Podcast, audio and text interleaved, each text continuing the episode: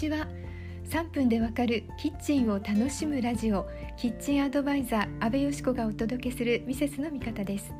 この番組は使い勝手120%アップのキッチンへ暮らしのヒントをお伝えしています。今回はキッチンケアの3ステップ。お肌のスキンケアの3ステップは1洗う。2整える。3守る。です。キッチンケアの3ステップもまた同じです。毎日使うキッチンもお肌同様日々の汚れを蓄積しないようにたまには潤いを与えてキッチン空間を健やかに保っていきましょう。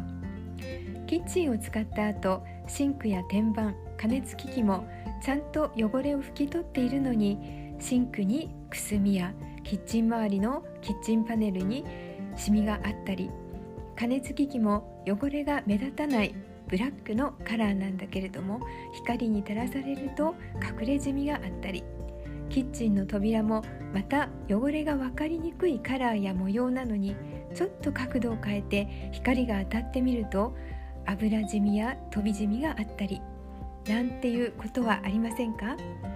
実はこれはキッチンあるあるなのです。これって昨日までは気がつかなかったのにこんなところにポチッとシミができてる。こんな肌トラブルとよく似ているなと思いませんか？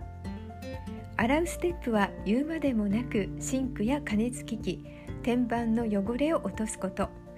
整えるステップはキッチン周りを整理整頓して余分な水分を拭き取ること。そして最後の守るステップはキッチンもしっかり一日の疲れをとって休息させてあげることです。水切りかごに食器を残さない。コンロの上にやかんや鍋を放置したままにしない。ストレスゼロの状態にしてお休みをさせてあげましょう。そして簡単に水洗やシンクのくすみを取ってあげたり換気扇のフード周りをケアしたり潤いを与えて磨いてあげます。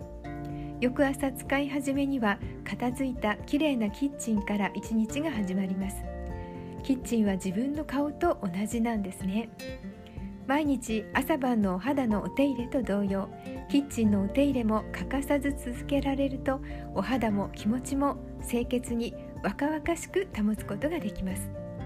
できることから少しずつ意識することが秘訣ですよ。次回はヒューマンスケールについてお話をしていきます。